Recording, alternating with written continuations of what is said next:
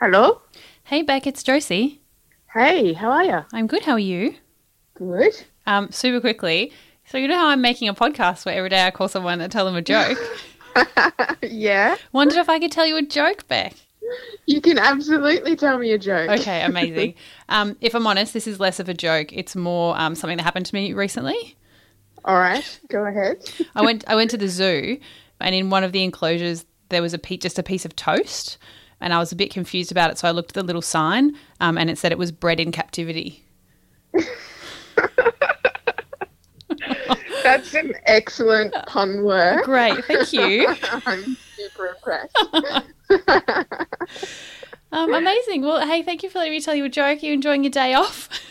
I am enjoying my day off. Yeah, what'd you do? Thank you. Thank you. Binging Netflix. That's that's sort of the de rigueur of the day. what show? Tell me what show you're watching. it's called Dark. It's like a kind of time travel Ooh. mind bender. Hmm. Is it good? It is, but I'm thoroughly confused while I'm watching it. Perfect.